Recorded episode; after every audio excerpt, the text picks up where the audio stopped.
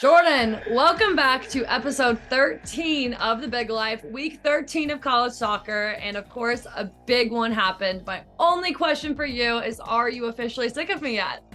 I am officially sick of you, Sam. Uh, get out of here. I'm done with you. Two games was enough for me. You know, I, I thought just like hanging out for 180 minutes was a good time. I mean, we got to talk a bunch, a weird amount during the game. I felt like I got to learn about your weight room habits, a couple other things that I feel like I learned more about you in the game. But no, it's always, always a fun time hanging out with you and playing some soccer. Absolutely. I mean, not gonna lie, I enjoyed the first 90 significantly more than the second. And if you guys can't tell yet, Congratulations to Sam and Iowa as they advance to the semifinals of the Big Ten tournament. Knocked us out in a 2 1 win. Yeah, I mean, I won't I won't make you relive the game a little bit too much, even though I haven't personally stopped replaying it in my own head.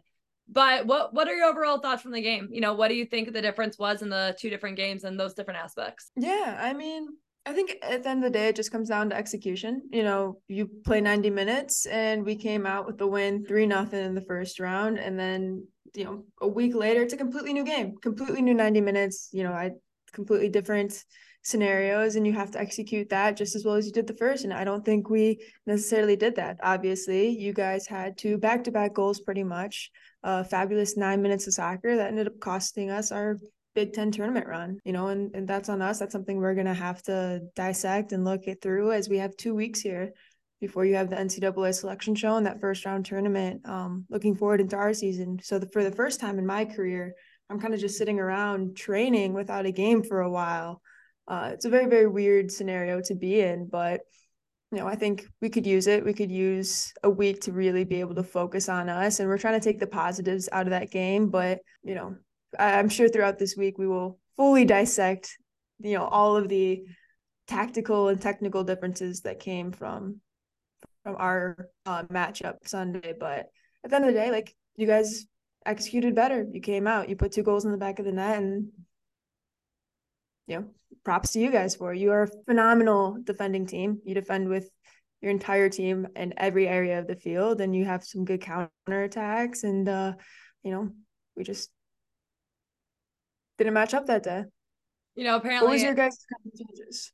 Yeah, I mean, apparently in Iowa, we just love defending. If you know anything about Iowa football, we're a defensive team. Iowa soccer, we play defense. Yeah. You know, for us, I think the biggest thing was it was a difference in mentality from the first time we played you guys and the second time we played you guys. We did not come out like the Iowa soccer team that we know that we are the first time we played you guys. And I remember even having these conversations with you last week, and I was like, nah, a different team's gonna show up because that that wasn't it for us. And frankly, we walked off at your field embarrassed the first time we played y'all because we didn't play like us. And we're like, listen, no matter what happens, like if we win or lose a game, that's fine, but we want to play our soccer and we didn't. And the good thing for us is that gives you something to think about all week. You know, I feel like it's so much easier to have that kind of like revenge and that like grit in your stomach when you just failed and you're looking for a new opportunity to succeed and that's what we had. And on top of that you know the difference between you and i in this game and not that it mattered in a sense i know you guys didn't take us lightly by any sense of that means but we were playing for our lives. So at halftime when we're down one nothing it quite simply was this is the 45 minutes left in your season unless you do something about it. So when that's your halftime talk like you want to run through a brick wall. And I think we came out of the second half and in those first nine minutes kind of showed that we were ready to run through a brick wall. So, I mean, I thought it was a great game. It was a gritty game. It was one of those ones that, you know, and obviously I can say this because we won, but I would even feel this way. I feel like if we lost, like it was just a fun soccer game between two teams who were trying their best. You know, there was hard tackles, there was big moments, there's just different things. And I thought like that's the best soccer at the end of the day. So whether who came out on top, Iowa, um, it was fun soccer. And, that, and that's just it. Yeah, absolutely. I mean, those are my favorite games to play always is when you know someone on the team or you have a friend or a rivalry. It was it was a lot of fun. I mean, we were next to each other for 90 minutes. I love our little banter. It was, it was a fun game to participate in. You know, it was unfortunate that that's the way it ended from a Michigan State standpoint, but yeah, I would I would absolutely love to do it again um even knowing the outcome. You know, those are those are the best games, you know. Exactly. You can me and you will go hard tackles. You know, there are sometimes where I'm on the ground, sometimes you're on the ground, and one of us will be walking away. But you know, the very next play, you know, you're still laughing and smiling after the game, giving you a big hug, like either way. So, I think that's that's the biggest part of it. You know, being able to learn something from this loss, but still recognize and respect like soccer is fun and it was still fun even though we lost and i think that's a, a big a big takeaway because it isn't always like that you know but to have something bigger than winning and for you still enjoyed the actual game of it is uh you know it's unique and it's it's a special feeling.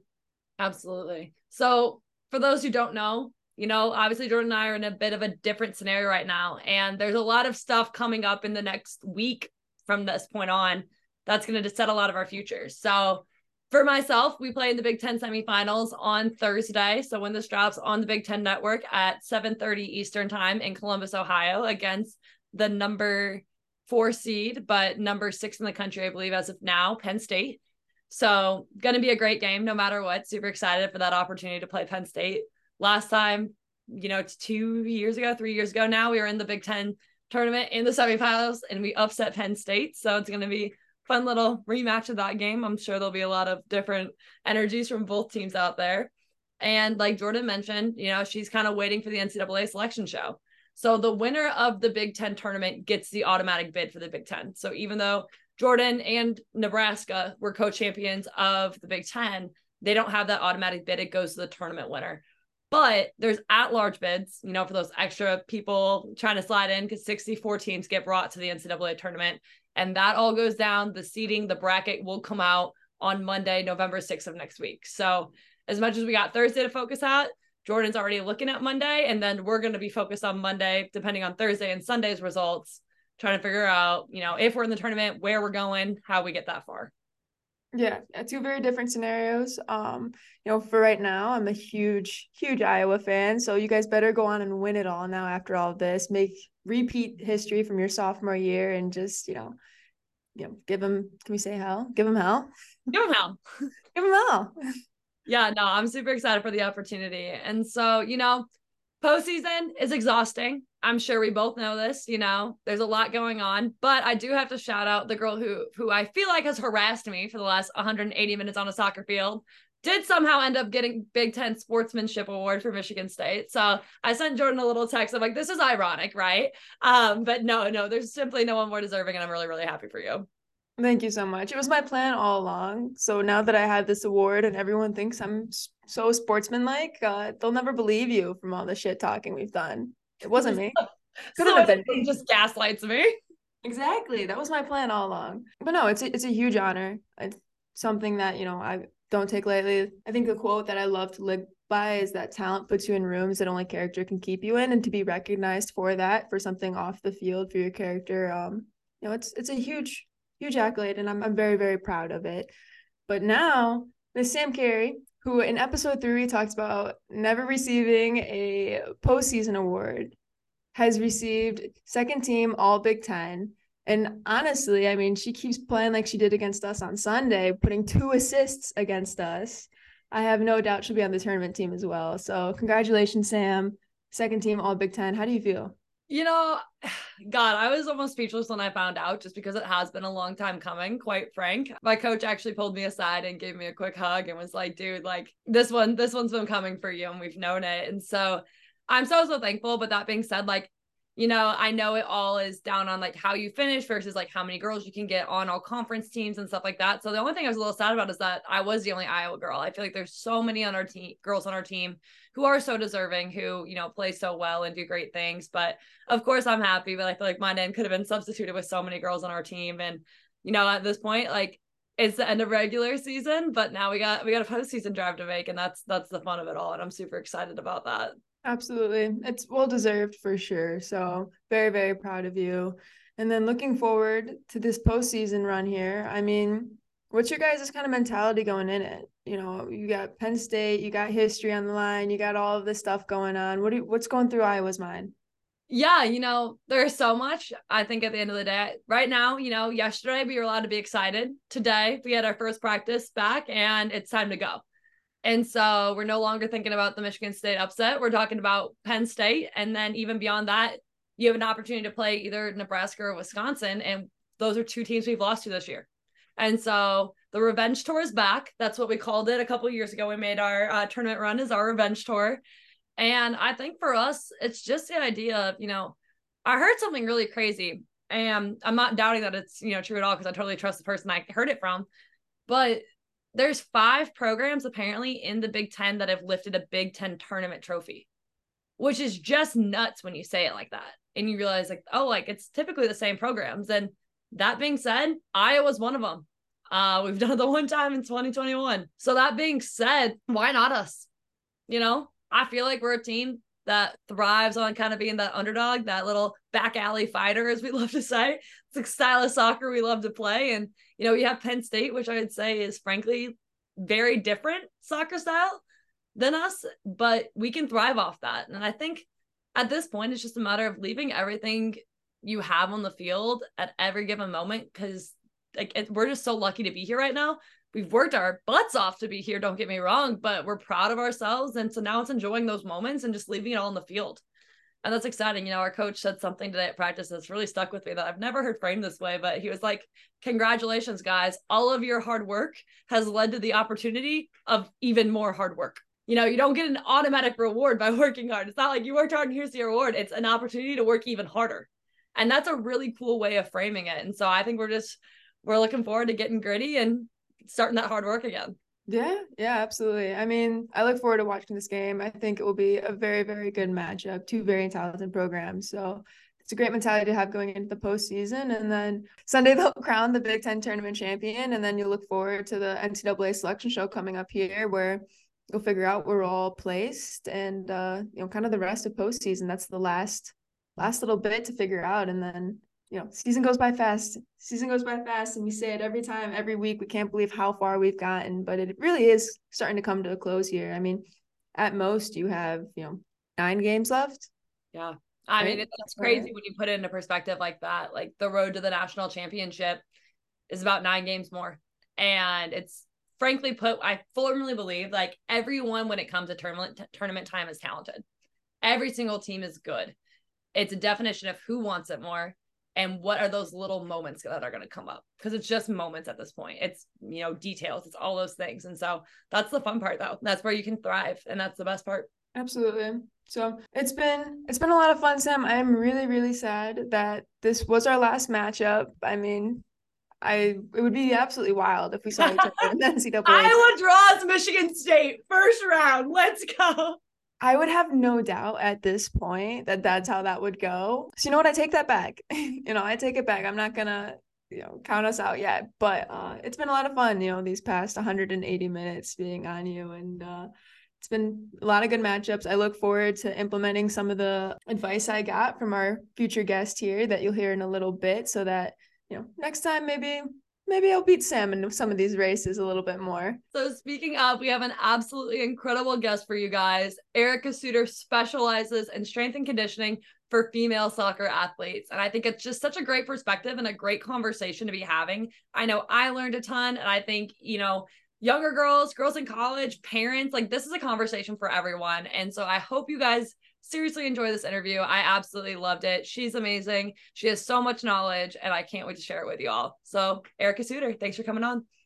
So, Jordyn, I am so excited to introduce you today to one Miss Erica Suter. I've had the honor of hanging out with her and talking with her before with a couple girls soccer network things, but she is an absolutely incredible woman who's changing the women's soccer game. So she's a former All American who has kind of made her life after playing soccer herself about giving back. She specializes in speed, agility, and, sh- and a strength coach based out in Tampa. And that really focuses on the young female soccer player. She's written a book. She conducts online and in person trainings, and of course, has a new project that we're super excited to talk about a bit on this podcast as well. So, Erica, thank you so much for spending your afternoon with us. Thanks for having me, guys. I'm really excited to be here. That's awesome. First, before we get into everything that you do, which it feels like it's so, so much, I want to talk a bit about you in a sense of you had a great career at John Hopkins, played a bunch of amazing soccer, was an All American. What made you want to kind of come back to the game in the manner that you do right now? Well, I guess it started when I enrolled in speed, strength, and conditioning when I was in middle school. So, what happened was back then, a lot of the strength programs were really promoted as getting bigger, faster, and stronger instead of, oh, reduce injury, oh, prevent injury. It was more about high performance and chasing that first and not fearing injury and just becoming a beast.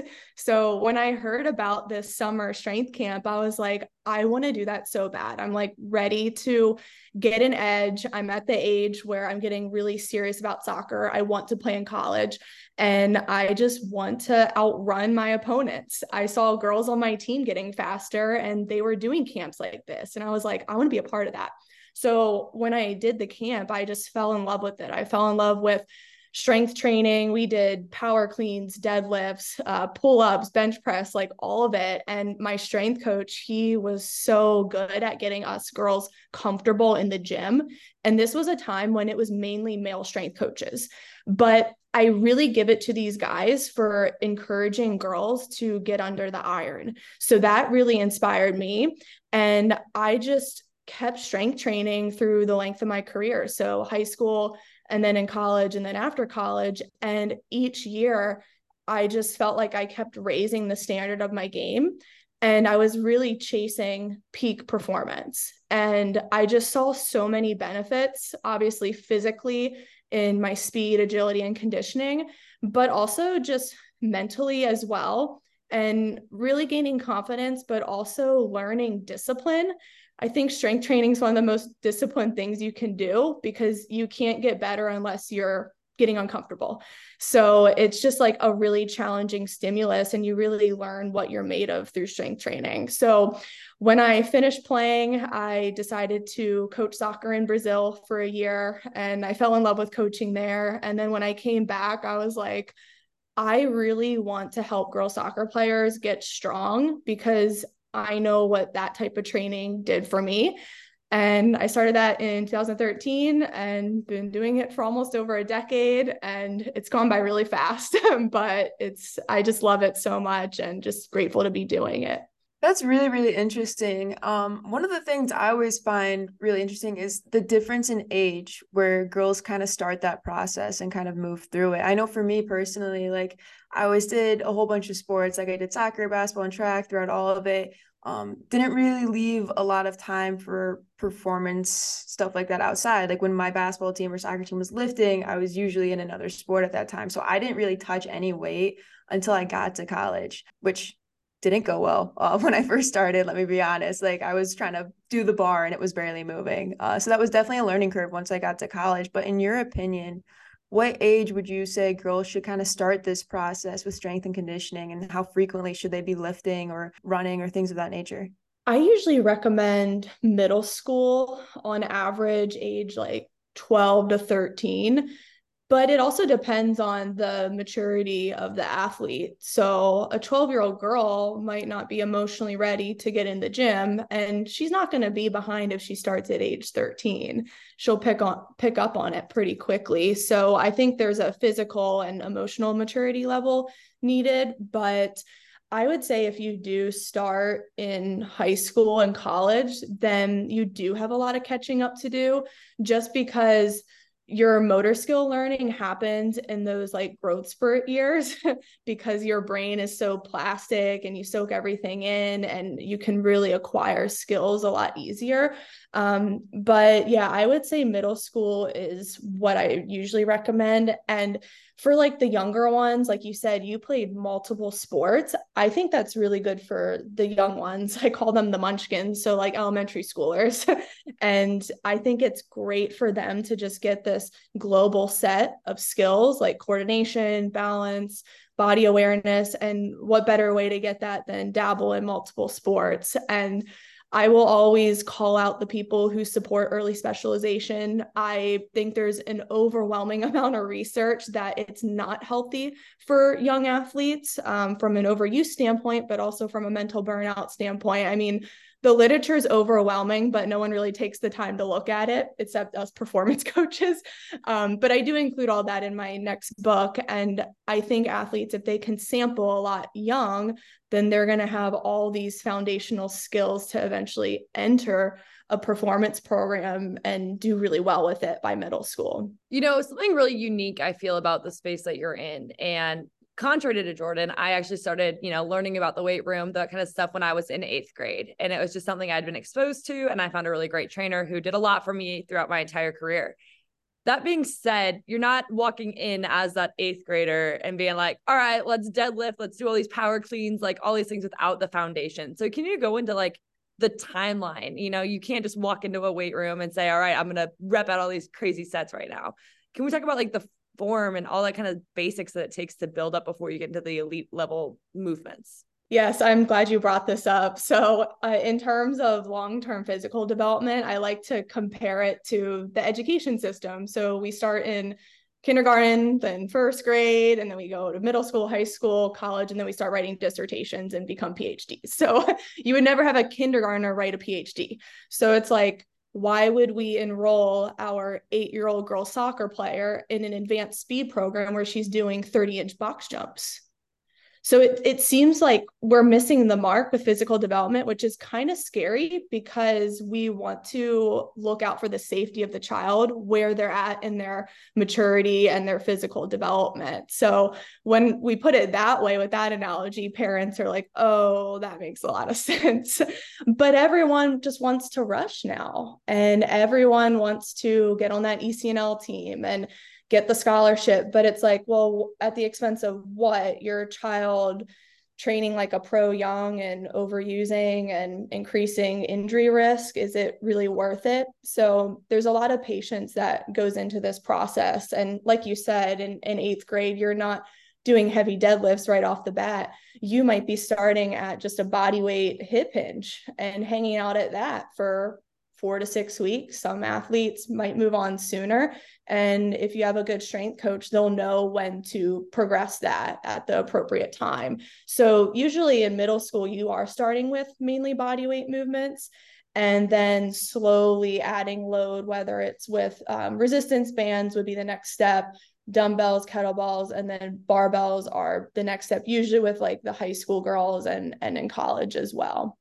So you talked a lot about kind of like injury and preventing that as you go through this process of learning your strength and conditioning. What are some of the key things that you can apply to prevent this as much as possible as you go through this process? Is it simply working on your form or are there additional steps you should take as you go through this? Yeah, so when we're teaching form, we just want to focus on the big rocks. So um, for like a squat, for example, we want to make sure athletes aren't like falling forward and it's like really obvious that they're so far on their toes or their spine is so curved and they can't control their their core or their trunk area. So uh, just really want to focus on the big rocks and then once they can get those things down then it's like okay you'll you'll know when you look at it when you want to progress and and add weight to that. Um, or like something like a deadlift you don't want them like really rounding their back and setting up their low spine for an injury and really making sure that they're doing the movement where they're p- really piking the hips back making sure the hamstrings are contracting, they're working their glutes as well, they're keeping good posture, their core is strong. So there's like a couple of things that I look for before athletes have to move on in, in the weight room. And then in terms of just injury prevention for sport, I, I like to call it more injury reduction because we can't fully prevent injuries. I mean, I'm sure you guys have seen some of the strongest athletes still tear their ACL, right? But there there's so many factors involved in that. What was the playing surface? Did she sleep 4 hours before the night before? Did she just have a banana for breakfast, which is really pathetic. so there there's so many things. I mean, altitude, uh, different environments, um, a lot of uncontrollable but also controllable factors. But we do want to focus on what we can control the best we can to mitigate injury risk but I like to focus more on okay, let's focus on high performance first. So let's get really strong. Let's get you fast and agile for the position that you're playing. And your injury reduction will be a nice byproduct of that. So if you're a really fast athlete and you can run the fastest sprint on the team, that means you have really strong hamstrings. Your hamstrings are really firing, which also means you have more stable knees. So it's like we want to tell our girls, hey, performance first, and then don't even like worry about injury so much. Just become the best athlete you can be. And I think that would be better for our girls because now they're just kind of told, oh, well, you're broken, you're a female, you have wide hips, you have a larger Q angle, you are more susceptible to ACL. It's like, why are we telling our girls this? Like, let's just tell them, hey, get fast, strong, and agile and conditioned, and everything else will work out. But if it doesn't and you get an ACL tear and you're unlucky, was that hard work a waste? No, it wasn't. I mean, it sucks that you're going through the injury, but it's like you still learn how to chase high performance. And I think that's really valuable too. That's a really, really awesome take, I think, on just performance as a female athlete in general. And one thing I would love to ask you your opinion on, or what you would say is early in my college career, I would definitely hear girls in a division one college setting being afraid to lift weight because it would make them look bulky you know there's a lot of stigma about there's a certain physique and we can't do a certain thing because of the appearance what would you say to that athlete who's kind of struggling with the oh i want to get stronger but like i i may not like what that comes with it kind of mentality it's crazy you still hear that right like jordyn do you still hear that sometimes or have you heard that yeah, absolutely. Pretty much like every time we would hit arms, um, we would, you know, get some comments like that. Especially, I mean, I personally live with a couple of gymnasts who are so much stronger. But you know, a lot of times when you're trying to dress up or something, they'll be like, "Oh, like you know, I'm too strong." And you're like, "What the heck? Like I would kill to look like you." But yeah, I definitely hear that all the time within athletes. You know, both soccer and gymnastics that I've been surrounded by. Yeah, I try to reframe this question to a lot of girls that say that, and and I like to give um, Serena Williams uh, as an example. So Serena Williams' body composition she would be considered extremely muscular, but she's the best in the world. so it's like her body composition, which is her her muscle mass, um, the right amount of fat mass, because as women we need fat mass as well to protect our organs. She has the perfect amount for the level she wants to perform at and everything she's accomplished. Um, I would even say Abby Wambach as well, uh, Alex Morgan, uh, Sydney Leroux, Megan Rapinoe. I mean, they all have different body types, but for their position and their demands, it works for them. And I think every girl needs to realize that their body is going to be different than the girl standing next to them. Uh, their position is different. How they put on muscle mass, where they store fat and water is going to be different for everyone. And it really comes down to again coming back to focusing on performance is your body composite composition giving you high performance? Are you your fastest? Do you see yourself improving your speed times? Can you last the final minutes of the game and plow through double overtimes and still be strong? Are you getting pushed off the ball or can you hold your own? And to really focus on that. And i heard an rd a registered dietitian say a few weeks ago a lot of female athletes will have a body composition that they might not like, but it's going to ha- help them to perform better. When I was playing college soccer, I weighed, I think I was at 140 to 150 pounds. But when I was playing, that worked for me. But now I'm not running as many miles or doing as many sprints. So it's it's a little bit different. So I just tell girls focus on performance. And then it could go the other extreme. If you're like too thin, you'll know like your energy will be really low. Um, your hormones might be off. You might have a missed period. You might have a lot of musculoskeletal injuries. I see a lot of like stress fractures in girls with low energy availability and who are not muscular enough to play. And, and that's a problem. And we need to focus on performance first, but also the health of the athlete too. I think this brings up a really important question that I want to tap into real quick.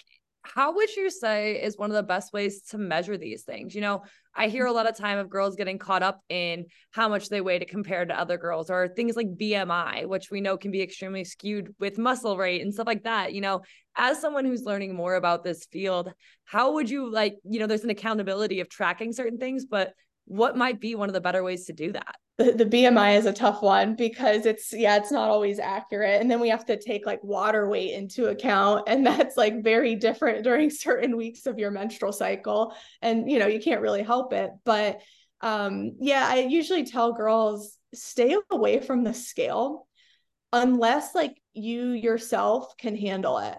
I think some girls can be like really obsessive about it, but then some girls can like step on and be like, ah, whatever but that's like a rare percentage of people.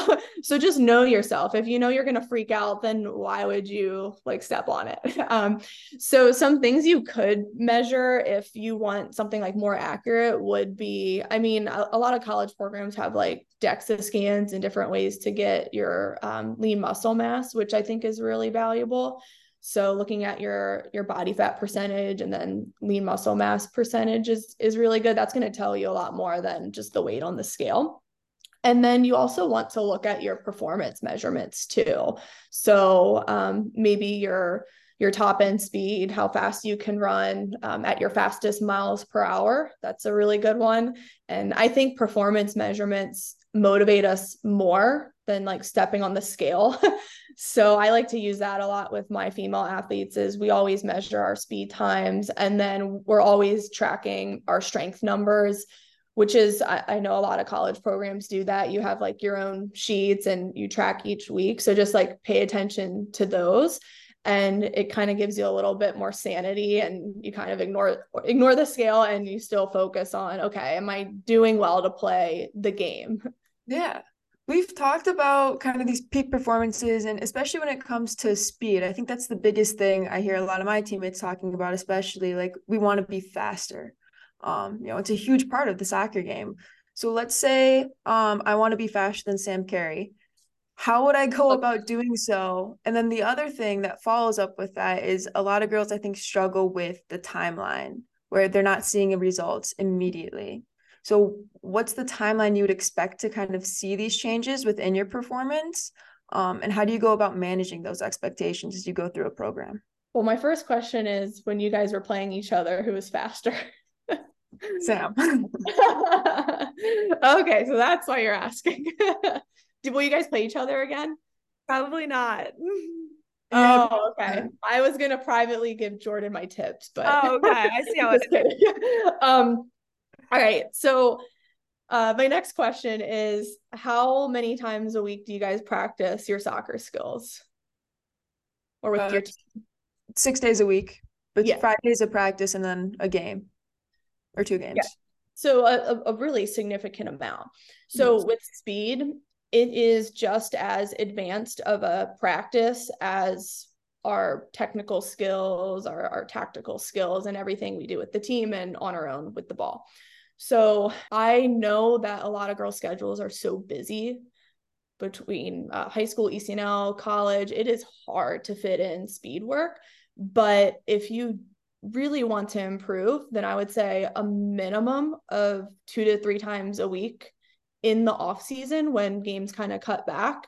And then if you can maintain that one time a week during the season, and you can even do it as warm up to a practice um, because speed speed training is not enough to to get you sore. It's really enough to just excite the nervous system get the muscles ready to play. So you can always squeak it in as a warm up and speed training sessions don't have to be an hour long.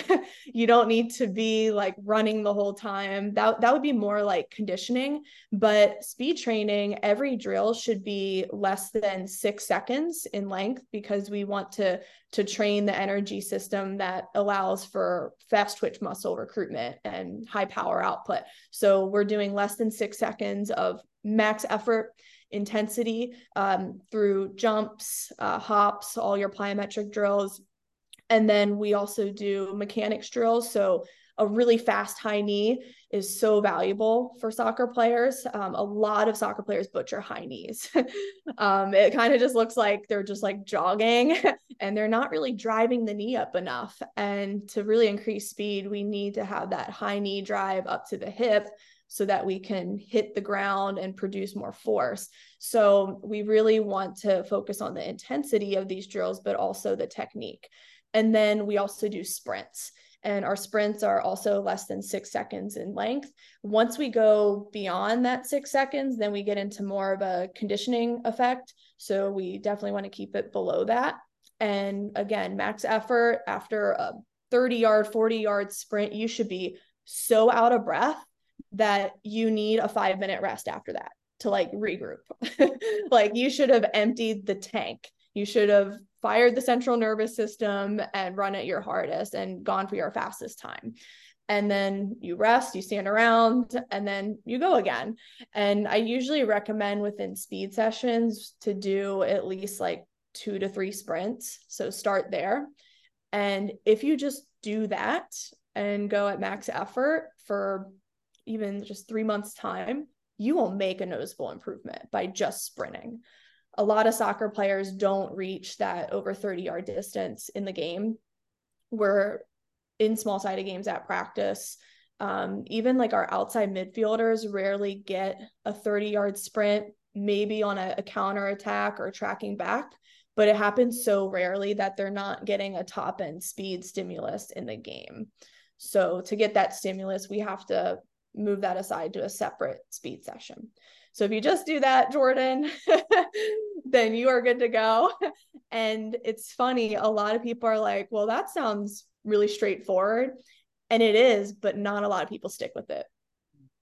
Yeah, yeah, I think that's the biggest thing. Um, you know, you're talking about like a three month period where you're seeing these results.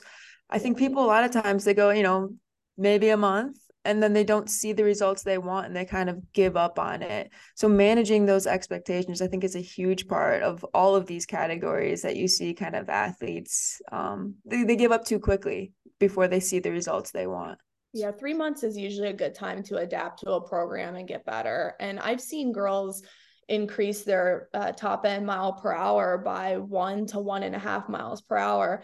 And in soccer, that's really significant. That's a step or two blowing by a defender. So it seems small, but it, it's a, a big difference. Sweet. So Sam's going to have to take her eighth year now so that, you know, next time we play each other, blow or right by. Do like one on ones on, the, on the weekend. See, we're gonna meet up halfway between Michigan and Iowa just to, just to do some. There we go. I'm in. okay, so there's a term that I did not learn until I went to college, and I feel like it just comes up about eight times in my day, and I'm sure Jordyn does as well. And you mention it in your new book, load management. Can you explain about what load management is and how, especially in the club setting where there's about 18,000 things going on in a girl's life and games from every month, how can you even expect to have load management in this setting? That's the billion dollar question, right? and I I've talked to so many coaches about this and even like load management experts and a lot of them are like we have no clue. and it's crazy because when all of us were growing up playing, we didn't I I remember we only practiced like twice a week and then like one game on the weekend. Now it's like high school ECNL girls practice like 4 to 5 times a week.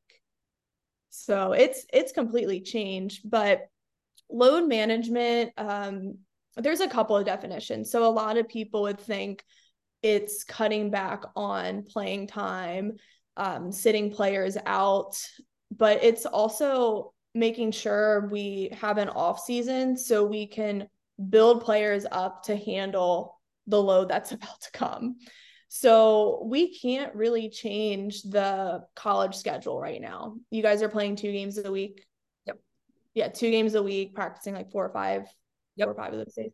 Yeah, and and it's division one two and three i think are, are doing that so and and ecnl as well it's pretty crazy so we can't change those schedules as much as i would want to so our only option is to have a couple months set aside leading up to that where we don't have games and we're truly preparing girls to handle that amount of mileage, but also the context of that mileage. So maybe one player is running like 30 to 40 sprints a game or doing like 40 plus decelerations. We have to prepare the player for that in the off season to to be ready for that. And it has to be a gradual build up too.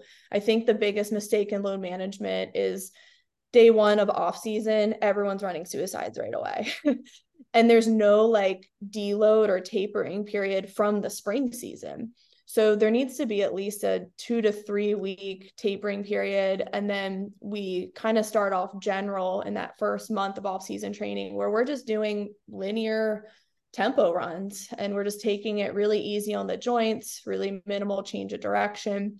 And then the second month, we start to progress that maybe with shorter rest times. And then as we get closer to preseason, that's when we're doing like the harder change of direction stuff. So load management is just really having a plan in place. you know, you can't you can't wing your off-season program. And too many times I see girls kind of like going out to the field and just being like, "All right, I think I'm going to jog, you know, an 800 meter and then maybe run some like suicides." And I'm like, "Well, there's no rhyme or reason. Like why are you doing that? Like what's the progression?" so, um I think that's the the best definition of load management. It's not necessarily cutting back minutes, but it's more so preparing our players to to be ready for the type of load that's to come. When you end your fall season, would you recommend should we still be like working out immediately after this fall season or is there like a period of time where you just kind of strictly rest because i've heard kind of mixed things about it where you need a period of time where you literally like not do nothing but do nothing hard or serious for undesignated amount of time before you get back into it and then build back up? Or do you think you should just kind of like continue that momentum from fall as you go through this off season without kind of that rest period? After every season i think a 2 to 3 week rest is great but rest meaning we don't try to 3 rep 1 rep max in the gym. Um, we don't need to do conditioning because we just came off of all those games. So anything that isn't what you just did. Um, so it could mean just maybe doing like stationary bike training. So non impact, but you're still moving, you're still staying conditioned, and you're not just like plopping on a couch and just becoming sedentary. You're, you're still moving, but it's in a way that's relaxed. Um, your cortisol is not going too high and you're still getting the blood flowing and stimulating but it's like not a crazy stress response so yeah usually two two weeks at a minimum is a good taper period and then you can start building up again and i think that's like one of the biggest problems especially in the ecnl space it seems like it's worse than the division one college space because a lot of girls will have ecnl pretty much the whole year and then like overlapping that they have their high school team. So it's like okay when do we have time to actually taper and then go again and build up? And that's like the problem i'm trying to solve and a lot of performance coaches are but it is really hard because we don't know who's controlling the schedule and like why they're doing it but it's it's really frustrating so I wish I had an answer for the ECNL girls, but it is it's not easy nowadays. It's getting intense. Absolutely. You know, and one of the biggest questions that, you know, from my own experience I had for you as well is the female body is weird. I feel like we can all say that in a lot of ways. Um, talking about menstrual cycle, can you tap into? I know this is like a huge dissertation topic at some points, but like, what are the certain ways that that impacts soccer and what should girls know about their menstrual cycle and how that kind of attaches to performance in a lot of ways I love this topic because there, there's a lot of talk about it now. And I get it because there's more research coming into the space. The US women's team had Dawn Scott doing all of the tracking, and that was like the big news on like Good Morning America many World Cups ago and they they did well with it. But i i really like the approach of with the menstrual cycle not being bitter about it or afraid you know that my period's coming but more so being proactive about it and just trying to have balanced hormones and good health year round like too often I hear, oh, well, during, you know, the week before your period, you need to up your omega 3s and you need to have magnesium. And it's like, those are nutrients you should be getting year round. like you should be having your omega 3s all the time for joint health, heart health, uh, brain function, your hormonal health. I mean, your hormones are made up of fats and cholesterol, so you you need that. um, so it's like, why would you reserve one week to just like be healthy and take care of yourself? Your hormones and your menstrual cycle thrives off of consistency. So if you want a more regular menstrual cycle, um, you want to have less painful periods or you want to avoid PMS, which is actually possible. I used to not think this was, but you can really manage a lot of those PMS symptoms by doing your best year round to have certain nutrients to just really help your hormones. So, omega 3s um, from fish and um, avocados and our oils, like olive oils, are really good for female athletes. And then our magnesium. Uh, magnesium is hard to get from food. So, sometimes I do suggest like working with an RD for a po- possible supplement um, and it's it's great for hormones but also for like good sleep as well. And a lot of sleep can be disrupted during certain phases of the cycle. And just also ensuring adequate protein intake. I think that's half the battle with with female hormones. And we need to make sure girls are getting at least 20 to 30 grams of protein a meal but sadly a lot of them are getting like 10 to 15 grams a meal. And that's really not good for our recovery during our menstrual cycle and those like harder weeks. and it's also not good for our mood. if we don't have enough protein, we are going to have mood swings. And that that is not fun. You guys all know like when you feel yourself about to pms you're like oh i feel off. I feel like the world's like crashing down. But if you get enough protein you can like really offset that. So yeah i tell girls to be really proactive with the menstrual cycle and it's the same messaging. Don't fear injury because we also don't know for sure which phase impacts injury risk. The hormonal profile of every female athlete is going to be so different. Even on a, a team of, of 30 girls, like there's no way we can ever get anyone on the same page. Like our bodies are way too complicated. We live in different environments, even within our own team. We have very different lifestyles. So it's really up to the individual athlete to take control of their health and again focus on high performance. Don't don't fear injury. Don't see being female as a crutch. That's it. The menstrual cycle thing's almost like the wide hips thing. It's like oh well you have wide hips. And it's like oh you have a menstrual cycle like you're screwed. It's like no you're not. Like you can do things Yeah, that's re- that's really interesting because I mean, you know, guilty. Like I've definitely been times where I'm like, oh no, like I'm a little nervous to maybe play today or like do things because I I know I'm on my menstrual cycle and uh you know knowing that there's a higher risk of injury. So that's that's a really interesting take, and I think it's you know important that we focus on the health year round instead of just the week. You know, that was I think definitely probably hit home for a few people. I know probably me. Uh, there's, there's some interesting research um, so there's a lot of people now saying the potential for injuries not necessarily always that week before the period or during your period like the quote unquote worst times.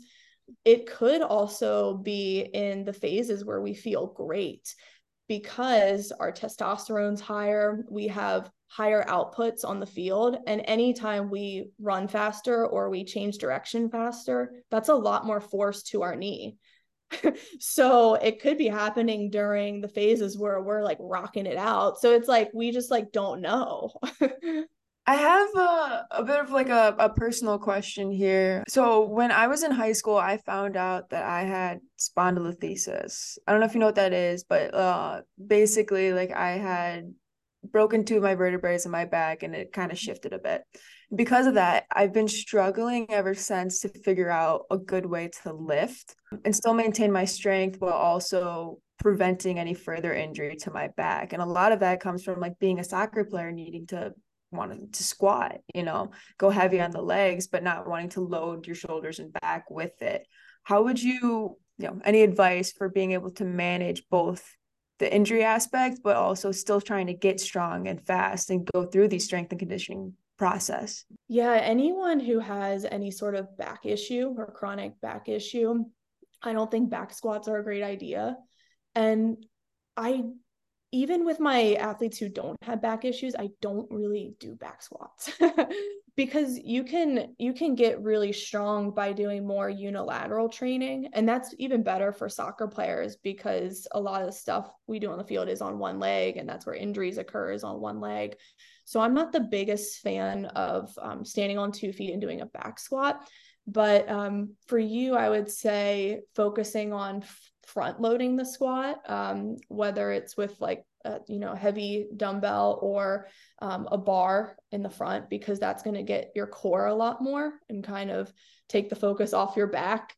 And unilateral training is really good for back issues as well. So you could do um, like your split squats, your rear foot elevated split squats, uh, pistol squats, single leg RDLs as well are really great. Anytime you can really strengthen the hamstrings on one leg is so good for for the low back so i would say just don't load anything on the spine directly and the good news is there's a ton of movements that you can do that aren't that Okay, so one thing I think Jordyn and I really want to know about. We are in postseason. Our bodies have gone through 18 games, a bunch of craziness. Recovery is key right now. What are some of the best ways? You know you hear about all these different modalities and but also sleep and also do this. So like what is the keys in your opinion to recovering for these turnovers week by week? Definitely sleep and nutrition first so those are like the base of the recovery pyramid. I, I have a whole like pyramid that i draw up for my athletes but it's the uh, sleep and nutrition. Um, the next step is have off days or active recovery days where you're just like going for a walk or light bike ride. And then the top of the pyramid, it's the least important, it's the smallest part, but that's like your icing on the cake. So that would be like your cold therapy, your massage, your your ice baths, like all the modalities that you're probably thinking of, like Theragun, whatever you guys use. um, so if you don't have like the sleep and nutrition, then the recovery methods at the top, like the cold therapy and massage, they're not going to be as effective because the, the sleep and nutrition is where the muscles repair. So when when we go to bed, we release growth hormone, which allows our muscles to repair and then be okay for the next day. Our brain also recovers during sleep so that we can focus and stay sharp and make decisions on the field. And then with our nutrition, protein is key um, getting carbohydrates back in the body to really build the muscles up again but then also making sure you're getting healthy fats and just like really working on having good joint uh, joint health and and heart health. And also fats are really good for brain function uh, as well because your brain is made up of mostly fat. It's like 70% fat. So just making sure you're getting all the macronutrients. And then once you got that then okay, we need to make sure we're having off days.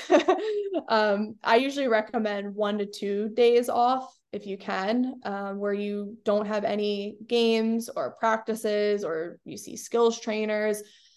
You have to give your body a physical break, but also the mental break is more so what I'm worried about because I think a, a lot of girls are in this like constant like fight or flight. Oh, I have soccer. Oh, I have this obligation. And that's not sustainable. Even if we love it, you can grow to hate or be burnt out from something you love if you don't chill out some days. So get those off days.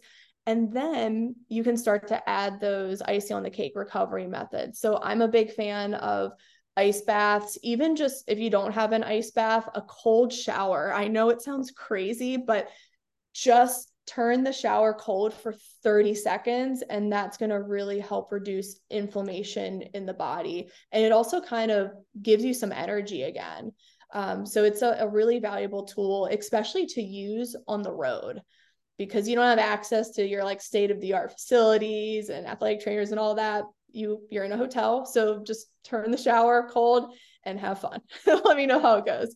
So those are really valuable. And um, foam rolling's great. Um, free massage, cheapest massage you can ever get. And then if you have a Theragun, that's going to help as well, especially on those away games.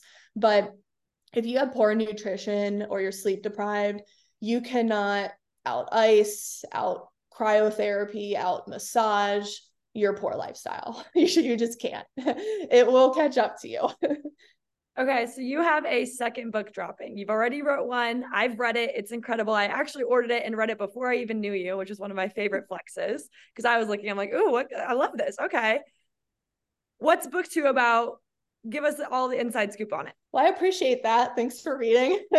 Glad you liked it. So, um, well, book one was more um, the research behind performance training for female athletes. So it was very science based, anecdotal based, and it was an intro to okay, why is performance training good for female athletes? Why do they need to get stronger, faster, more conditioned? Why do they need to focus on nutrition and recovery and all these things?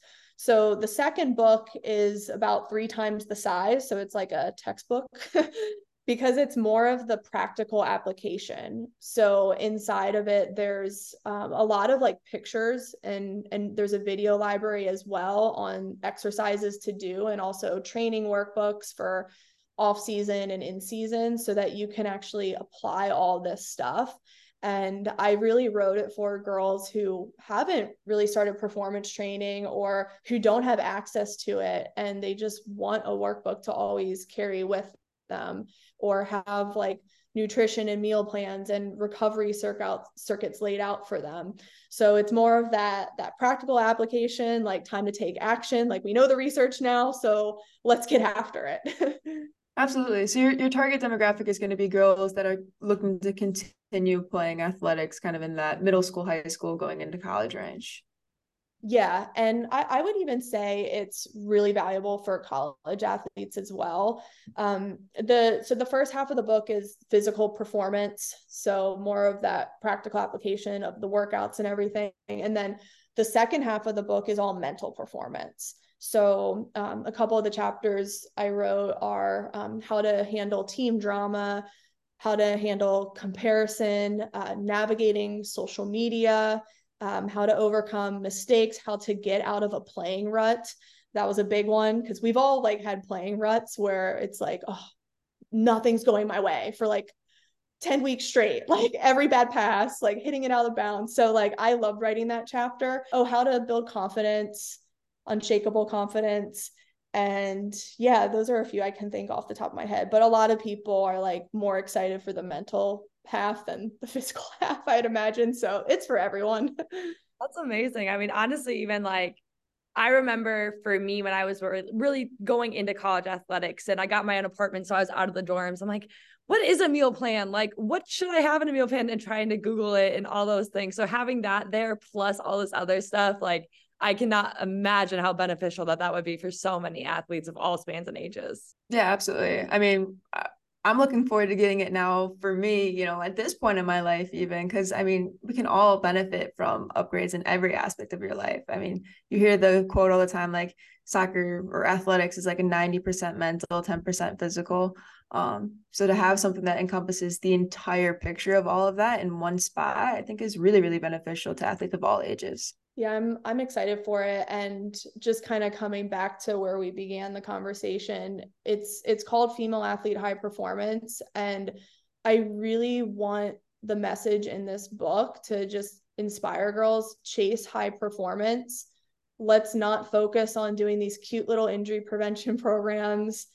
Like you really just need to become bigger, faster and stronger and become the best athlete you can be and not feel you know, like you're a victim because, you know, you have wider hips or you're a girl or you have hormones. It's like there's a lot we can do about that if we focus on the right things first, and that's performance. So for Absolutely. the young athlete that wants to become bigger, faster, stronger, they don't know how, what would your number one advice be to some for someone in any span like that? Oh my gosh. um, I mean, I would say if you if you can get into a performance program there's uh, so many performance facilities just everywhere across the country and world now and it's great because a lot more girls are starting to get into the gym. And i would encourage girls who want to do a performance program make sure you do it in a group setting because you you really have to learn how to compete and you have to learn how to go against people better than you and that's one thing like when i was growing up i i entered into a co-ed performance program and I loved it. I mean, the girls challenged me, the guys challenged me, and it was just all these athletes just trying to raise the bar. So I really recommend like putting yourself into an environment where you are uncomfortable, but you can be competitive because that's the only way we can become high performers. Okay. So I was going to try to wrap up this interview and then I just thought of a question that I would have loved to ask when I was 12. So we're not doing that anymore, apparently.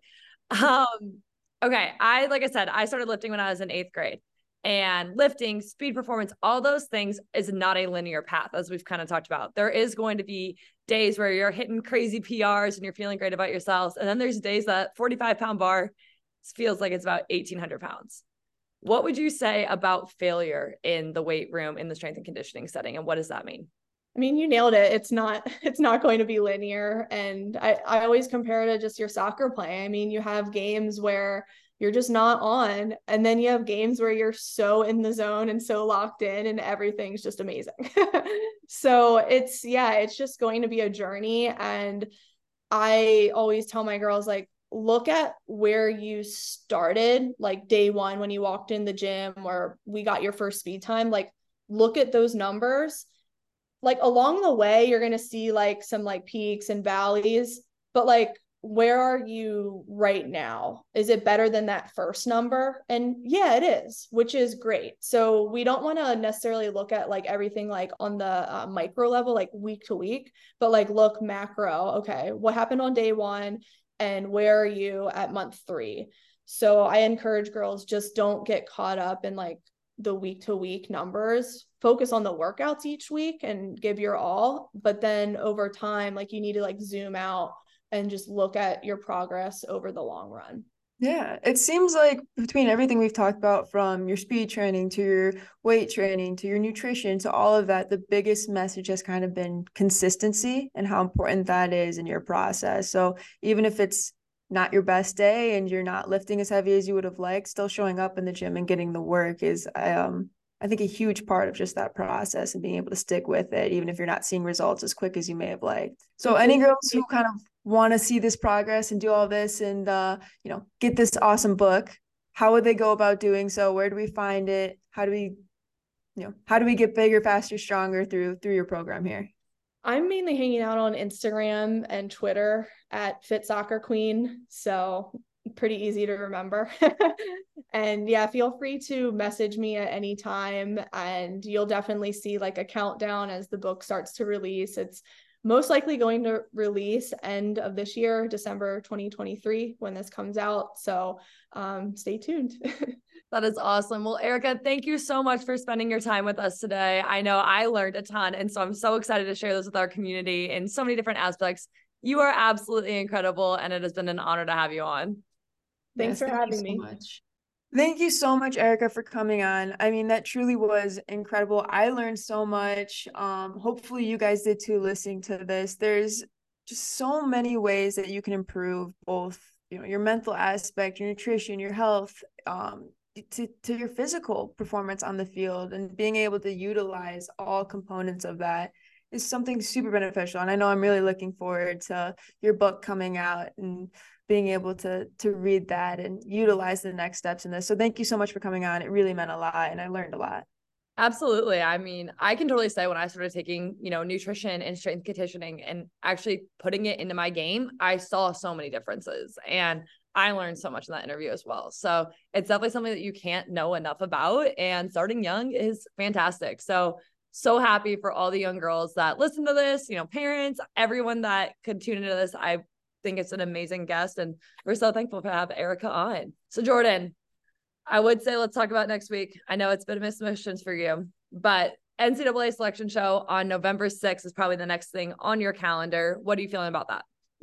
Yeah, um, you know, there's there's a mix of everything's out of our control now. The only thing we can do is just train as hard as we can for these next two weeks going into it and hope that people see Michigan State for the program it's become. You know, I think the previous years, maybe we were not given the respect we deserve. Everyone thought it was a fluke. At this point, I think hopefully everyone's looking at this with knowing that this is what Michigan State is. We're here to stay. We are a soccer program that is one to to compete. We're gonna compete and we're gonna compete at a high level. So that's what you're you're hoping for. But we can only control what we can control. And, uh, you know, postseason's a, a whole new beast. You know, we got two weeks now to figure it out with the selection show coming up. How are you guys feeling though? I mean, I would assume you guys pretty much with that win have not guaranteed, but you're you're looking pretty good here for the NCAA selection show. So how are you guys feeling with that coming up along with, you know, your Penn State game? Yeah, you know, you hope that our resume enough speaks for itself, especially with our win on Sunday. And, you know, I definitely hope that that's enough. And if it's not, I'm expecting a great performance on Thursday and shock the world again. Well, why not? With that being said, I mean, for me, our last at large tournament bid was in 2019. And then in 2020, we got the automatic bid for winning the tournament. And so to come full circle and freshman year, get that at large bid, and then hope that fifth year we get it as well. I will be so emotional if we hear our name called. And I'm just, I'm so looking forward to that moment and that gratification for everything that this program's been through for the last five years that I've been a part of it and beyond. It's it's remarkable, frankly. And, you know, why not shock the world? I didn't realize that this is such a crazy stat and it's somewhat hard to believe, but I heard somewhere that only five programs in the Big Ten have lifted a Big Ten tournament trophy, which is crazy because there's 14. But so programs win it every year. Yeah. And I was one of them. We got our one in 2021. So at the end of the day, if five programs have done it and we're one of five, why not us? And I think that's the mentality that we get to go into this weekend. We play at 7:30 in Columbus, Ohio against Penn State. And then the winner of that game goes on to the Big Ten championship on Sunday in Columbus, Ohio. So the one side of the bracket is us versus Penn State, and the other side is Nebraska versus Wisconsin. So good games all around, and I'm excited to see what's going to come out of it for the future. Yeah, I'd love to see maybe two upsets here and you against Emma Jaskaniec. Um, what what can we say there? I mean, we just got to bring it full back podcast. I mean, if that comes true, I think we really just have to think about this power this podcast has and prepare better for next year because like everyone's gonna want to be on. It's that simple. I mean, yeah, I, we would have to really just like cut down the guest list and get more VIP with it. It's not the I word I was looking for, but I'm going to stick with it. I love it. Uh, All right. Well, thank you so much. Tune in this week to the Big Ten tournament, and we will keep you updated on all things NCAA selection show next week going into the NCAA tournament. It's a crazy time of year, and we're so thankful, y'all. So, soccer on. Go kick butt, Sam. See you guys.